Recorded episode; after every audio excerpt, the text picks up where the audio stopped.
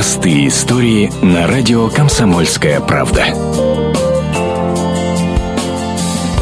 Знойному итальянскому солнцу Александр Капитонов предпочел службу в российской армии. Пока наши парни уклоняются от службы, он идет строевым шагом по плацу, приговаривая «Левой, левой, uno, due, tres». Итальянец Капитонов – рядовой в 11-й отдельной десантно-штурмовой бригаде в Улан-Удэ. Nadia, ciao amore mio, qui, qui va tutto bene, ti chiamo per, tele- per, per telefono più tardi. Привет, мама, привет, бабушка, привет, Надя, привет, э, Анезия. Вы не переживайте, все хорошо.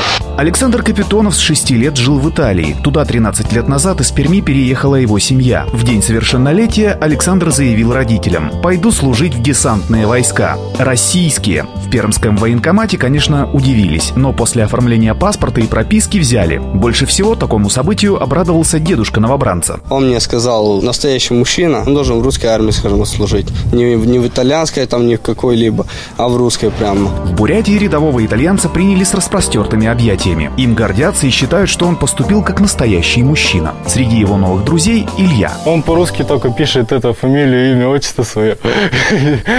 И все. Ну вот я ему, ему что-то надо выучить, я ему читаю, там он запоминает. Сейчас Александр готовится к первому прыжку с парашютом. Тренируется каждый день.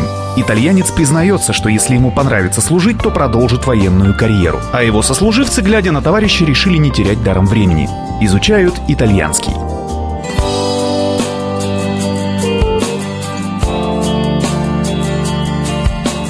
Простые истории на радио «Комсомольская правда».